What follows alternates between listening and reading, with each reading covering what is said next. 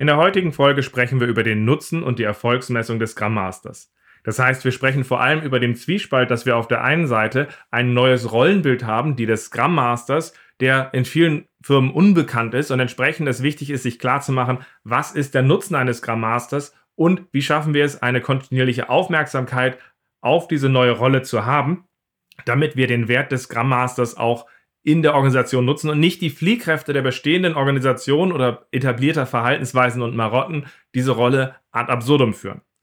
Demgegenüber steht aber auch das besondere Gesamtgefüge, die Gesamtverantwortung eines Scrum-Teams und die besondere Rolle des Scrum Masters als Servant Leader, der ja ohne Macht führt. Und entsprechend ist es auch gar nicht so einfach, hierfür ein klares Bild in der Organisation zu finden.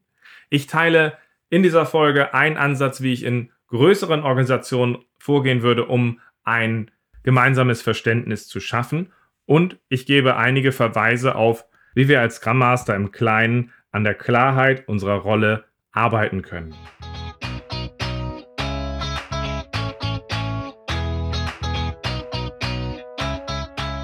Scrum ist einfach zu verstehen. Die Krux liegt in der Anwendung für deine Zwecke in deinem Kontext. Der Podcast Scrum Meistern gibt dir dazu Tipps und Anregungen. Moin Moin, in der heutigen Folge sprechen wir über den Nutzen des Scrum Masters und Leistungsmessung. Schön, dass du dabei bist.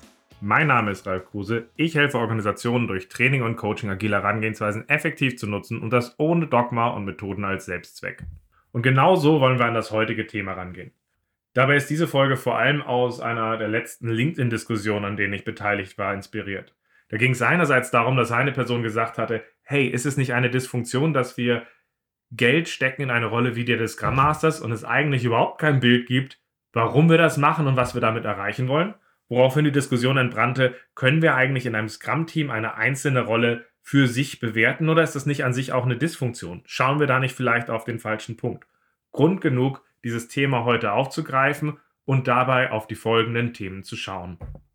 Ausgehend von dem Blick, was der Wert, was der Nutzen eines Scrum Masters ist, möchte ich drauf gucken, warum es gefährlich ist, wegzuschauen und das Bild diffus zu lassen, was der Nutzen eines Scrum Masters ist. Dann möchte ich dem gegenüberstellen die Problematik, dass die Bewertung von Einzelleistungen im Team immer auch Dysfunktion verursacht. Und ich möchte auf die Problematik drauf schauen, dass der Scrum Master eben nicht nur Scrum-Team-Mitglied ist, sondern auch ein Servant Leader, also ohne Macht führt. Aus diesem Spannungsfeld möchte ich dann drauf gucken, was wir als Scrum Master im Kleinen tun können, um eine Klarheit über unsere Rolle, unsere Nutzen zu schaffen, damit unser Mandat klar ist, stark ist und eben halt möglichst wenig Dysfunktionen entstehen. Und abschließend möchte ich diese Folge damit, wie man eine größere Organisation abholen kann, die Position, den Sinn, den Nutzen, den Zwecks des Scrum Masters wirklich zu verstehen, sodass diese Person Zeit für den Job kriegt, aber halt auch ein gesunder Rahmen dort ist. Und mit diesen Eindrücken können wir gleich inhaltlich einsteigen, nämlich bei der Frage, was ist der Nutzen eines Scrum Masters? Und für mich ist der Nutzen eines Scrum Masters der, dass ein Team mit einem Scrum Master nachhaltiger und effektiver ist als ohne ihn. Und das beinhaltet auch die Geschwindigkeit, in der sich dieses Team weiterentwickelt und verbessert. Diese Definition habe ich ja bereits mit reingegeben in den Folgen zum Scrum Master, zum Servant Leader, aber auch zum agilen Matchplan, wo es darum ging, wie ich in herausfordernden Situationen rangehe um möglichst hohen Nutzen zu entfalten. In dieser Folge geht es mir aber auch vor allem darum zu sagen, dass es keine Option ist, dass wir nicht auf den Nutzen eines Scrum Masters drauf gucken und dass wir eben nicht diese Klarheit haben, was ja unser nächster Punkt ist. Die Schwierigkeit ist jetzt die, wenn die Rolle des Scrum Masters diffus ist, dann gibt es natürlich aus dem Gesamtgefüge der Organisation bestimmte Fliehkräfte, die zu Dysfunktionen führen in dieser Ausgestaltung und diesem Leben dieser Rolle. Genauso wie von innen heraus, wenn wir als Scrum Master da drauf gucken. Das ist ja völlig klar. Wir haben eine bestehende Organisation, wir haben eine bestehende Kultur, wir haben eine bestehende Erwartungshaltung, wir haben bestehende Gewohnheiten und die wirken normal. Und diese Diffusität macht natürlich auch was mit uns Scrum Mastern nach innen. Wir sind unsicher. Was erwartet die Organisation von uns? Was erwarten die Leute von uns? Wofür kriege ich Anerkennung? Was ist zu viel? Was ist zu wenig? Und wenn da halt eben nichts bei klar ist, dann zieht jeder von uns selbst nach bestem Wissen und Gewissen seine Schlüsse daraus und hat halt überhaupt keine Leitplanken. Das heißt, viele Scrum Master driften ab in die zwei Extreme. Unsichtbarkeit und Übergriffigkeit. Unsichtbarkeit ist so, Unsichtbarkeit und Passivität, das sind so Sachen, wo man dann sagt, ja, ein guter Scrum Master ist ja quasi unsichtbar und er versucht sich ja quasi auch äh, daran zu arbeiten, dass er auch nicht mehr benötigt wird. das nicht mehr benötigt wird, das stimmt, weil die Leute mehr Ownership übernehmen, aber nicht, weil man einfach von Anfang an nichts tut. Wie kann eine Rolle, die keiner spürt, denn irgendwie einen Unterschied machen in einer Organisation? Weil dann könnte man sie auch einfach weglassen oder eine Pappfigur hinstellen. Konkret heißt das, aus dieser passiven serviceorientierten Sicht entsteht sehr häufig die Dysfunktion von irgendwelchen Assistenzkräften, die dem Team dabei helfen, die Sachen zu tun, auf die einfach keiner einen Bock hat. Also irgendwie, der schreibt die Meeting Minutes, der lädt irgendwie zu den Sachen ein, der muss die Doku da und da machen an der Stelle, der bringt uns mal so einen Kaffee am Platz und das ist so das, was er da tut. Aber wie das helfen soll, irgendwie Teams dabei zu helfen, dass sie irgendwie besser, effektiver, schöner weiterzuarbeiten oder eine Organisation sich weiterentwickelt, das ist mir ein Rätsel. Weil wir im Grunde aus dieser Rolle heraus nur daran arbeiten, den Status quo zu erhalten und Leuten das abzunehmen, worauf sie keine Lust haben. Und das finde ich in vielen Scrum-Teams sehr, Teams sehr schwierig, weil gerade Scrum-Teams sich dadurch, dass sie merken, wo sie Schwierigkeiten haben, wo ihnen etwas auf den Zeiger geht, daran arbeiten zu sagen, wir reflektieren, wie machen wir das weg? Boah, das nervt. Und dann entsteht da was Tolles draus. Und wenn wir jetzt sagen, wir lagern das zum Beispiel an den Scrum Master aus und der sorgt dafür, dass diese ineffizient nervige Sache passiert und wir nichts mehr damit zu tun haben, dann institutionalisieren wir sie, dass sie immer stattfindet. Und das ist ja nun entgegen jeder Vorstellung einer kontinuierlichen Verbesserung. Das andere Extrem ist der übergriffige Scrum Master, also der Scrum Master, der das Gefühl hat, dass sein Auftrag dafür ist, dass hier jetzt genau auch gut gearbeitet wird und dass er das macht in guter Manier eines Vorarbeiters. Das heißt, er organisiert das selbstorganisierte Team, häufig witzigerweise halt eben nicht das ganze Scrum-Team, also nicht der PO, der wird so manchmal als Chef oder als Peer wahrgenommen und dann wird da halt dem Team in Anführungszeichen geholfen. Und dann wird den Leuten auch gesagt, was sie da zu tun haben, weil alleine können sie es ja noch nicht. Und natürlich zerstört diese Art der Arbeitsweise, dass wir das selbstorganisierte Team zerstören, zentrale Aspekte, die Scrum auszeichnen. Wir haben in dieser Art und Weise weder irgendwie etwas laufen an der Stelle, wo die Leute zusammen sich wirklich zusammenraufen und sagen, wie gehen wir es an, schneller sich einbringen und dann halt letztendlich dabei auch diese Dynamik entsteht, die wirklich gute Scrum-Umgebung auszeichnet, sondern das dödelt dann halt einfach so vor sich hin und es funktioniert ja auch nicht. Wenn diese Person in Urlaub geht, arbeiten die Leute ja stumpf weiter, sie bleiben stehen oder ignorieren die Sachen oder wie auch immer. Also da passieren irgendwie Dinge und entwickeln tut sich daraus nichts und entsprechend ist das halt auch nichts. Die dritte Dysfunktion, die ich entstehen sehe nach innen zum Scrum Master zu uns ist, dass Leute sich so ihre Teilbereiche suchen und aus so einer Art Hausmeister heraus agieren. So der Scrum Master als Hausmeister ist für mich der, der irgendwie die Infrastruktur zusammenhält und hegt und pflegt, weil das Team die Verantwortung dafür einfach nicht übernehmen wollte. Und wenn das keiner macht, dann mache ich das als Scrum Master. Habe ich eine schöne konkrete Aufgabe. Das kann entweder die Pflege von diesem liebreizenden Tool sein, wie es heutzutage in Remote sowas wie Jira sein könnte, wo man plötzlich dann der äh, Mokel ist, der die ganze Zeit damit zu tun hat, dass das gepflegt ist und gut funktioniert. Oder es können technische Plattformen sein. Viele Scrum Master, die ich erlebt habe, haben beispielsweise die Continuous Integration Systeme gepflegt, obwohl die besser in die Ownership vom Team gehört hätten. Also das ist ganz spannend, wo dann plötzlich sich so Teilbereiche rausgegriffen werden, die eigentlich auch in Selbstorganisation gehören und man sich dann gefreut hat, hey, hier habe ich einen Bereich, hier kann ich mich austoben. Aber in dem Aufbau von einem besseren Team ist das ja nur, ich habe einen sinnvollen Bereich für mich gefunden. Mit diesem Punkt, dass wir nachhaltig und effizienter arbeiten und uns wirklich gemeinsam verbessern, hat auch das nichts zu tun. Das heißt, wir haben nach innen eine ganze Reihe von Dysfunktionen, die aus dieser Diffusität entsteht, dass dieser Anspruch, dass ein Scrum Master dafür da ist, dass wir nachhaltig und effizienter werden, effektiver werden. Ich vertausche die immer verdammt. Es darum geht, der geht dabei natürlich sehr häufig verloren, weil das ein Anspruch ist, der in vielen Organisationen nicht vorherrscht. Zusätzlich haben wir aber auch das Problem, dass diese Diffusität, was ist der Nutzen eines Scrum Masters? Wofür haben wir ihn eigentlich an der Stelle? Wofür brauchen wir ihn eigentlich? Eben auch dazu führt, dass die Rolle meistens von außen, von der Organisation nicht ausreichend unterstützt wird. Und das ist natürlich auch massiv schwierig. Weil wenn wir den Scrum Master nur deswegen haben, weil er in dem Scrum Guide drin steht oder weil Scrum sagt, man sollte einen Scrum Master haben, dann wird man niemals für diesen Job ausreichend Zeit kriegen. Und wenn man nicht ausreichend Zeit für diesen Job hat, dann kann man ihn auch nicht ausfüllen. Weil eine Faustregel für mich ist, dass ein guter Scrum Master genügend Zeit braucht, um sich langweilen zu können.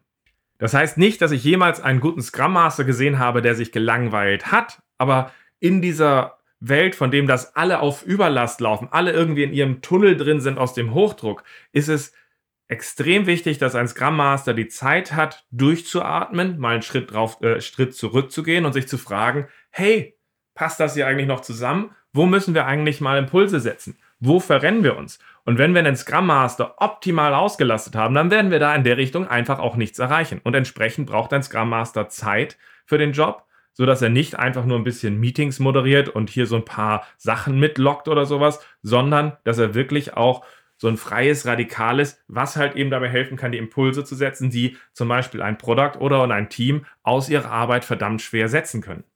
Und wenn so eine Organisation, die auf Effizienz getrieben ist, nicht versteht, warum sie diese Person hat, dann werden sie den wegoptimieren. Ja, das kann man ketzerisch zusammenfassen, dass wir quasi dann irgendwann die Optimierung aus unserer Arbeitsweise rausoptimieren. Und ob das so klug ist, das weiß man nicht weiter. Das hilft aber aus den bestehenden Kulturen nicht weiter, weil das sind sie gewohnt. Wenn sie es nicht verstehen, werden sie es runterfahren. Weitere Aspekte, die sich hier aber mit anfügen mit diesem Blick nach außen, ist auch die mangelnde Unterstützung, weil wenn nicht klar ist, dass ein Scrum Master auch das Mandat hat, uns dabei zu helfen, uns weiterzuentwickeln, verschiedene Sachen zusammenzubringen und dabei manchmal auch Unterstützung braucht, diese Hindernisse mit aus dem Weg zu räumen, dann kommt diese Stabilität der Organisation und drückt auf ihm drauf, dass er halt eben bei diesen Punkten halt auch relativ klar abgeklatscht wird und zu sagen, hey, Wieso hast du denn dieses Recht, mir hier gerade diese Frage zu stellen? Willst du etwa sagen, es läuft hier nicht? Wieso kommst du dazu? Diese Fragen kommen ja dann auf. Und dafür ist es halt auch wichtig, dass klar ist, ja, das ist die Aufgabe eines Scrum Masters, diese Fragen zu stellen, weil sie ansonsten im Alltag hinten äh, runterfallen und wir halt eben nicht diese Themen angehen und eben nicht auch gucken, hey, hier ist wahrscheinlich ein Thema, wie lösen wir es? Und dafür braucht der Scrum Master die Unterstützung. Und wenn nicht klar ist, dass das mit dran, drin ist, dann wirken auf euch als Scrum Master oder auf uns als Scrum Master ganz starke Fliehkräfte einfach mal die Füße stillzuhalten und einfach mal im Status quo zu sagen, das ist doch auch okay, oder? Viele dieser Dysfunktionen, die ich gerade dargestellt habe, sind der Alltag in den meisten Organisationen. Und für mich lässt sich diese Dysfunktion nur sinnvoll angehen, wenn wir auch daran arbeiten, eine Klarheit zu haben, was der Nutzen eines Scrum Masters ist. Und das heißt in vielen Organisationen auch die Frage zu stellen, wie haben wir das in unserer Management-Attitüde halt auch im Blick? Und das muss halt auch heißen, wie messen wir zum Beispiel monatlich dabei, dass wir da drauf gucken, wo stehen wir jetzt eigentlich? Bringt das etwas? Müssen wir da mehr machen? Schon allein deswegen, weil wir einen hohen operativen Druck haben in den Firmen und dieser hohe operative Druck normalerweise das Optimieren wegdrückt und wir entsprechend auch einen gewissen Gegendruck brauchen, indem wir sagen, verbessern ist bei uns integrierter Bestandteil und den wollen wir auch im Blick haben. Also, liebe Leute, wie schaut das mit dem Optimieren aus und wie schaut das dabei aus, dass wir das zusammen mit dem Scrum Master hinkriegen? Bisher haben wir in dieser Folge ja vor allem dargestellt, es ist wichtig, sich klar zu sein, was der Nutzen eines Scrum Masters ist. Und wenn wir nicht diesen Nutzen auch im Blick haben, ähnlich wie wir auf das Operative gucken, dann wird der Sinn und Zweck eines Scrum Masters aus diesem operativen Druck weggedrückt und es wird verdammt schwer, von innen wie von außen dies zu etablieren und zu leben. Demgegenüber sehe ich jetzt aber zwei Aspekte, die es gar nicht so leicht machen zu sagen, dass man im klassischen Sinne auf den Scrum Master drauf guckt und quasi seine Performance misst. Und die müssen wir uns natürlich auch genauer angucken, weil so einfach zu sagen, wir müssen uns klar sein, was der Nutzen eines Scrum Masters ist und dann müssen wir einfach mal regelmäßig da drauf gucken und dann gucken wir mal, wie er da drin performt. Ganz so einfach ist es ja nun nicht.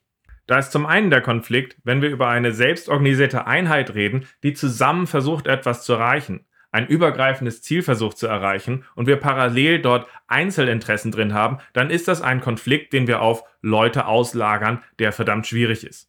Stellt euch beispielsweise mal vor, ihr seid Teammitglied in einem Scrum-Team. Dieses Scrum-Team hat klare Businessinteressen, die sind sogar priorisiert und die sind wunderbar aufgearbeitet. Erstens, zweitens, drittens, viertens. Wir wollen von der Business-Seite vor allem dorthin.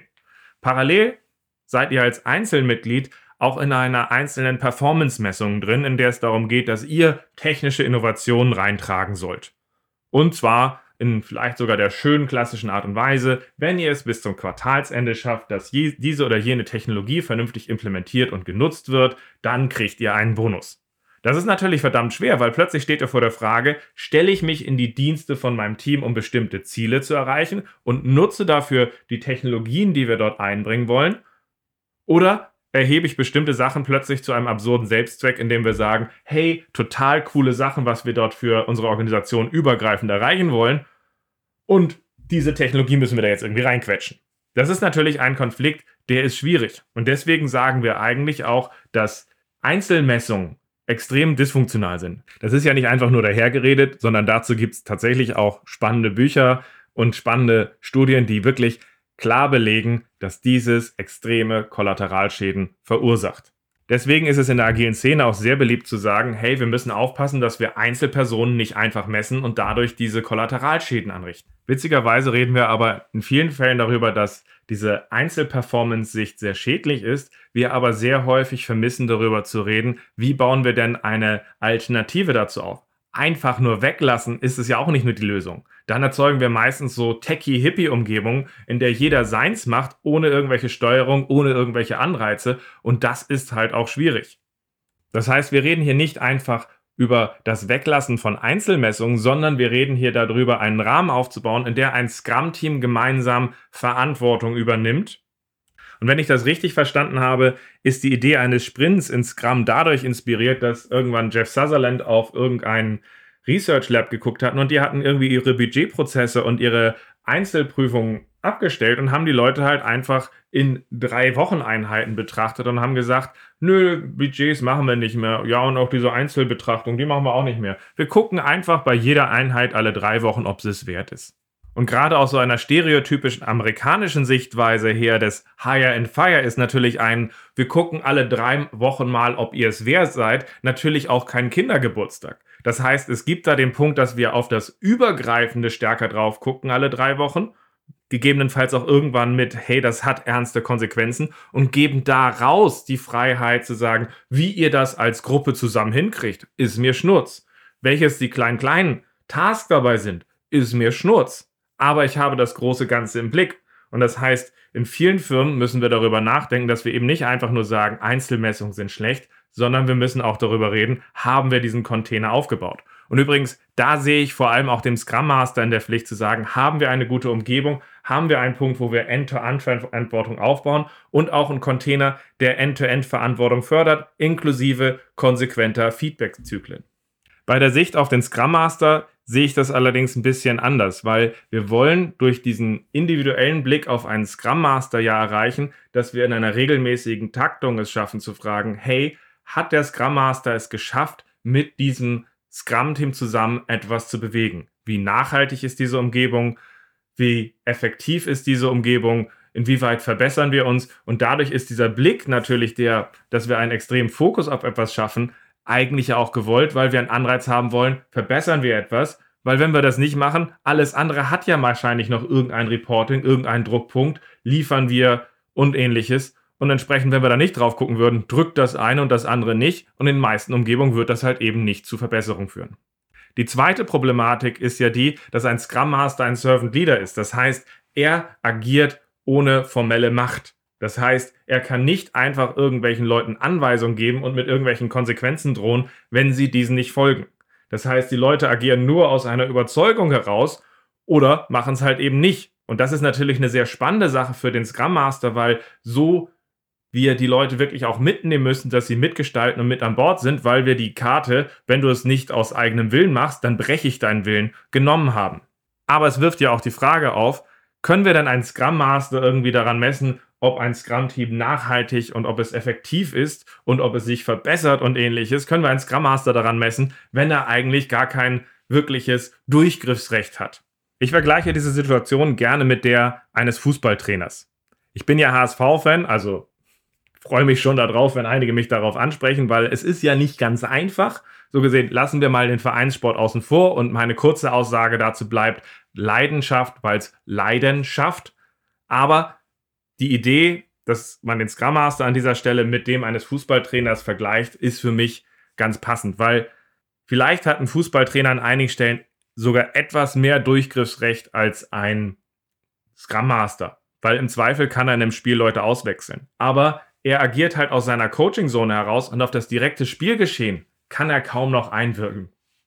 Er kann Leute trainieren, er kann irgendwie aus der Ferne Anweisungen geben, aber er kann nicht hingehen und sagen, so, jetzt nimm mal den Ball und schieß ihn jetzt genau da so rein. Wieso klappt denn das heute nicht? Und ich zeig dir das jetzt mal und zack, bum, bang. Das kann ein Trainer so im Fußball nicht machen. Das heißt, beim Misserfolg steht sehr schnell der Trainer zur Disposition im Fußball. Es heißt dann sehr schnell sowas wie, ja, der Trainer scheint nicht mehr so den Zugriff auf die Mannschaft zu haben, nicht mehr so die Verbindung, da scheint nicht mehr so wirklich noch sich etwas zu entwickeln und zu bewegen und wir müssen jetzt einfach mal einen neuen Impuls setzen. Wir können ja nicht die ganze Mannschaft während einer Saison austauschen, aber durch den Trainerwechsel können wir einen Akzent setzen, dass sich noch etwas wieder bewegt. Das heißt, auch wenn der Trainer nicht für alles erfolgreich sein kann, wird diese Sache als Punkt gesehen, um Akzente in dieser Situation zu setzen. Und in einer ähnlichen Art und Weise sollte man auch auf den Scrum Master schauen. Man sollte sich die Frage stellen, wird er seinem Zweck in diesem Scrum-Team und in der Organisation gerecht? Hat er einen Zugriff auf die beteiligten Personen im Scrum-Team und außerhalb, um etwas zu bewegen? Und wenn er nichts bewegen kann, wie können wir ihm dabei helfen, dass dabei sich letztlich auch mehr bewegt? Aber es kann halt auch die Frage aufkommen, wenn wir da jetzt ihm geholfen haben, wenn wir das Scrum-Team in die Verantwortung genommen haben, wenn wir die Organisation klar mit drin haben, dann kann man sich natürlich auch die Frage stellen, ob der einfachste, der kleinste Akzent eben auch der ist, ob man zum Beispiel einen Scrum Master austauscht, um einen Impuls zu setzen. Um es aber auch nochmal ganz klar zu sagen, ich rufe jetzt hier nicht dazu auf, dass wir diese Art des Trainerfeuerns in die Scrum Masterei übernehmen. Ganz im Gegenteil. Ich glaube, Kontinuität ist ein wichtiger Faktor. Aber auf der anderen Seite ist halt auch die Frage, haben wir diese Klarheit über die Rolle des Scrum Masters? In vielen Fällen haben wir sie nicht. Wir haben viele Dysfunktionen und wir müssen uns halt sagen, wie schaffen wir es, diese Klarheit als Scrum Master mehr reinzubringen, damit wir in unserer Rolle erfolgreicher werden? Aber wir müssen uns auch fragen, wie wir das Ganze besser in einer Organisation verankern, damit der Wert, der Nutzen eines Scrum Masters gesehen wird oder halt auch entwickelt wird, ihn zu nutzen. Die Alternative scheint für mich, dass wir rumdümpeln und einfach nur noch eine Ansammlung von Teilzeit-Scrum Mastern schaffen oder Pools an Scrum Mastern slash Agile Coaches, die man bei Bedarf so reinbucht, aber weil wir eigentlich nichts ändern wollen, schaffen wir da eine schöne Etablierung des Status Quo und das war ja nun mal einfach nie die Idee von Scrum. Wenn wir jetzt mal kurz innehalten, müssen wir uns auch mal klar machen, wie schwierig dieses Thema ist, weil wir haben auf der einen Seite nun mal diese moderne Rolle des Servant Leaders. Wir haben den Blick darauf, dass der Blick auf Einzelpersonen eine Schwierigkeit ist, mit der wir halt auch viel Schaden anrichten können. Wir haben bestehende Organisationen. Wir haben ein neues Rollenbild in Scrum grundsätzlich, aber auch gerade in der Rolle des Scrum Masters, in dieser Rolle des Servant Leaders. Und wir haben einen Punkt dabei, dass wenn wir keine Klarheit schaffen, diese Dysfunktionen entstehen. Und entsprechend müssen wir in unserer Organisation einen Weg finden, wie wir damit umgehen. Wenn ich heute mit Organisationen ab sechs Leuten darüber rede, wie verankern wir diese Rolle des Scrum Masters in ihrer Organisation, dann ist mein Vorschlag ein empirischer. Das heißt, wir schaffen ein Setup, wo wir für ein halbes Jahr aus Erfahrung lernen können, diese Eindrücke auf uns wirken können und ziehen dann unsere Schlussfolgerungen, wie wir das weiter in der Organisation verankern. Konkret heißt das, wir haben einige Teams, die haben einen Vollzeit-Scrum Master, der nur für ein Team abgestellt ist, in Vollzeit und nichts anderes macht und dabei dann guckt, dass er auf dieses Team guckt, das Umfeld und dabei hilft, dass sie effektiv Scrum nutzen, aber halt eben auch in dem Zweck von den Zielen, die sie erreichen wollen. Andere Teams haben dann Teilzeit Scrum Master vielleicht aus dem Team oder haben Scrum Master, die mehrere Teams zeitgleich betreuen und halt eben nicht so viel Zeit haben. Ergänzend dazu baut man ein monatliches Reporting auf, indem man halt den Scrum Master für sein Team darum bittet, mit zurückzuspiegeln, wie ist die Nachhaltigkeit in deinem Scrum-Team, wie ist die Effektivität an welchen Stellen wird gerade gearbeitet, sich zu verbessern, mit welchem Impact, sodass wir aus allen Teams diese Rückmeldungen haben. So schaut es bei mir im Scrum-Team aus, so entwickelt sich das, sodass wir Monat für Monat einen Eindruck haben, wie entwickelt sich dieser Blick auf das, was dort passiert. In den Teams mit den Scrum Mastern mit unvorstellbar viel Zeit, genauso mit den Teams, die Scrum Master haben, die weniger Zeit haben.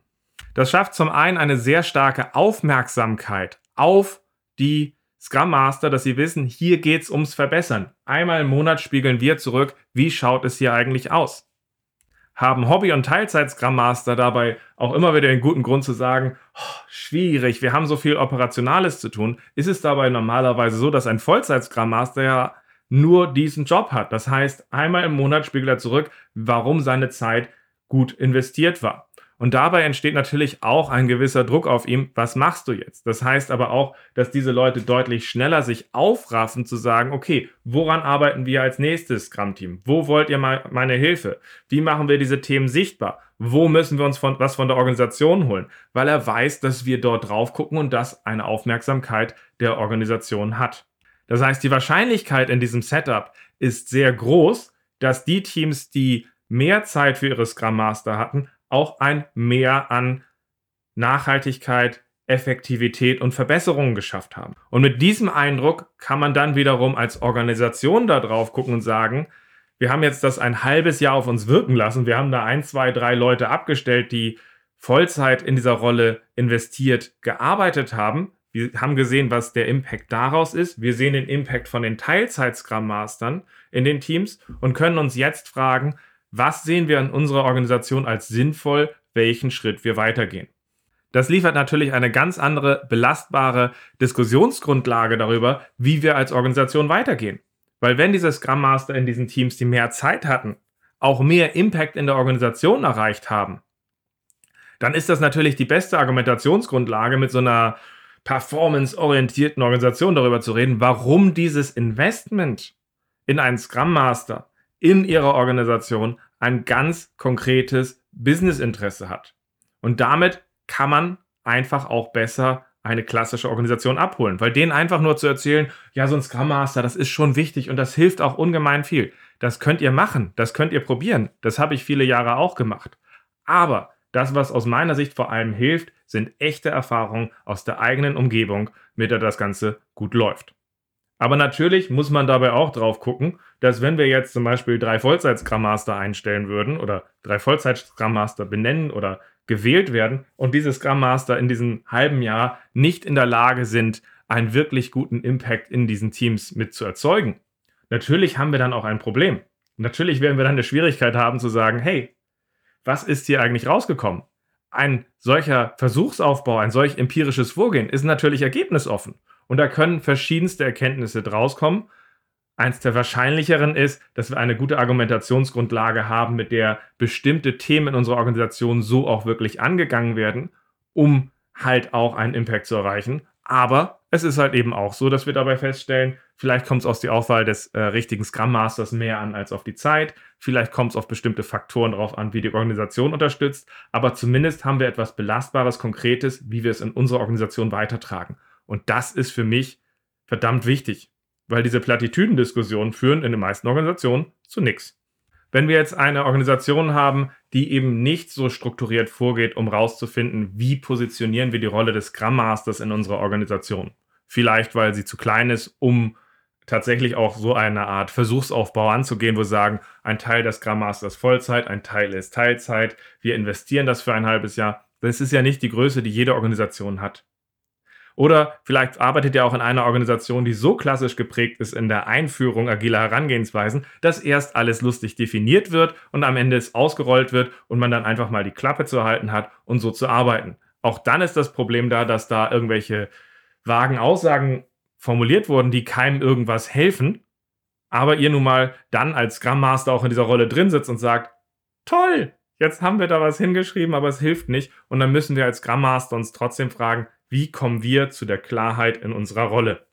Und das haben wir teilweise auch schon in anderen Folgen behandelt. Beispielsweise in der Rolle äh, zum Scrum-Team habe ich darüber gesprochen, dass es sinnvoll ist, die Rollen leicht und einfach einzuführen und erstmal zur Ruhe zu kommen und erste Erfahrungen zu sammeln, ein stabiles System zu schaffen und dann eine Übung zu machen, die ich äh, Scrum Role Reflection nenne. Das heißt, dass man in der nochmal guckt auf die Intention der drei Rollen zusammen in der Retrospektive und sich fragt, okay, was ist der Zweck der drei Rollen? Was ist schon gut und hilfreich, was wir tun, um das zu erreichen? Was brauchen wir in dieser Rolle eigentlich mehr, was wir tun, um diesen Zweck der Rolle zu erfüllen? Und wie können wir uns gegenseitig in der Rolle helfen?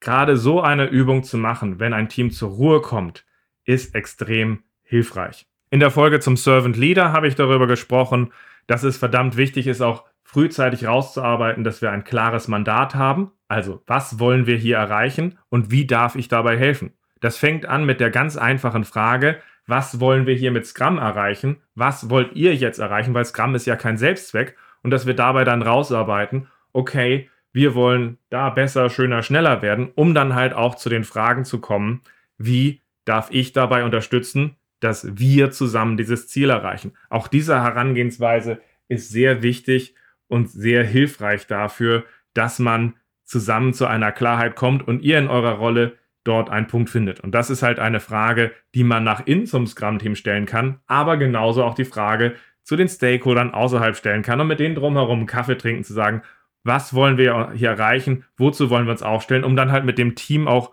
zu sprechen und das zu konfrontieren, hey, ich habe von außen aus meinen Kaffeegesprächen gehört, wir wollen Time to Market erreichen, die Qualität soll ähm, angepasster sein auf das, was wir hier tun und wir wollen besser die Fachbereiche abholen. Das ist irgendwie, das ist denen wichtig, um dann halt auch das Team zu fragen, hey, wie wollen wir daran arbeiten? Wie darf ich helfen? Wollt ihr es alleine machen? Braucht ihr einen Scrum Master dafür, der euch dabei unterstützt? Wollt ihr es alleine machen? Und auch so kann man dort im Kleinen an seiner Klarheit arbeiten und auch als Scrum Master aus sich heraus etwas anstoßen. Falls ihr sagt, Ralf, kannst du vielleicht nochmal eine Folge machen, wo wir auf solche Tipps nochmal konkreter eingehen, Schreibt mir gerne nochmal über irgendeinen der Social Media Kanäle eine Nachricht, schreibt mir eine E-Mail und sagt, in welchem Kontext ihr vor allem nach dieser Klarheit sucht, wie ihr diese Rolle des Scrum Masters positioniert. Sowohl aus der Rolle aus dem Scrum Master heraus, als auch aus welcher Rolle heraus ihr ein Problem habt. Und dann kann ich dazu gerne einfach auch nochmal eine Session machen. Ich würde tatsächlich aber auch jetzt sagen, wir sind jetzt erstmal am Ende, weil wir haben versucht, dieses Problemfeld ein bisschen aufzuspannen. Und ich bin tatsächlich gespannt, auch was der Michael in der Nachlese dazu sagen wird. Fassen wir also nochmal zusammen, wo wir gerade stehen. Wir haben darüber gesprochen, dass es verdammt wichtig ist, sich klar zu werden, was der Nutzen eines Scrum Masters ist. Wenn wir uns nicht klar sind, dass der Nutzen eines Scrum Masters ist und regelmäßig drauf gucken, dann haben wir ein Problem, dass das sehr diffus wird. Und das hat Auswirkungen nach innen für den Scrum Master aus dieser Unsicherheit. Wer bin ich? Was bin ich? Wozu bin ich? Das hat aber auch Auswirkungen in dem, wie diese Rolle in der Organisation verankert wird. Deswegen ist es für mich keine Option auf dieses Bild, was der Nutzen eines Scrum Masters im Allgemeinen, aber auch was es ganz konkret für unsere Organisation ist, das ist für mich keine Option, weil ansonsten der operative Druck dafür sorgt, dass diese Rolle in der Organisation nicht fußfest und irgendeine Art von Oberflächlichkeit oder Übergriffigkeit erreicht. Demgegenüber haben wir dieses Problem gestellt, dass wir aus dieser Gesamtverantwortung heraus aber auch sehr vorsichtig sein müssen, auf Einzelpersonen zu gucken, weil das sehr schnell Kollateralschäden anrichtet. Und dass die Rolle des Scrum Masters nun mal auch eine besondere ist, weil wir den Scrum Master halt eben nicht als formellen Vorgesetzten mit Durchgriffsrechten ausgestattet haben, sondern er als Servant Leader agiert. Das heißt, er gar nicht so viel Einfluss hat, sondern seinen Einfluss halt auch aus der Überzeugung heraus gewinnt, und dass das halt eben diese beiden Punkte ist sehr schwierig machen an der Stelle, weil wir haben den Punkt dessen, dass wir die Klarheit brauchen und dem, dass wir damit in Schwierigkeiten laufen, wenn wir das falsch machen oder nicht besonders betrachten. Damit man in einer größeren Organisation auch ein gemeinsames Verständnis zu dieser neuen Rolle entwickelt, eine Anerkennung, ein Punkt, dass es Unterstützung und Zeit dafür gibt, aber halt eben auch die Aufmerksamkeit in dem Fokus, dass in diesem Bereich etwas passiert, sehe ich eigentlich nur den Weg, dass man es wirklich strukturiert ausprobiert und fast einen Versuchsaufbau macht, damit man eine Erfahrung hat über ein halbes Jahr und mit der halt dann auch in eine Diskussion einsteigt, um diese Rolle in der Organisation tiefer auszugestalten. Und zum Abschluss hatte ich nochmal den ein oder anderen Bezug zu vorhergehenden Folgen gesetzt, wo wir Tipps im Kleinen behandelt haben, die man als Scrum Master benutzen kann, um seine Rolle klarer zu kriegen, um ein Mandat zu kriegen, um Feedback zu kriegen, damit diese Rolle gestärkt und in einer Klarheit ausgestaltet ist. Und ich hoffe, mit den Punkten konnte ich euch wieder ein paar Denkanstöße und Impulse geben. Und ich hoffe, wir hören uns an einer der nächsten Folgen wieder. Bis dann.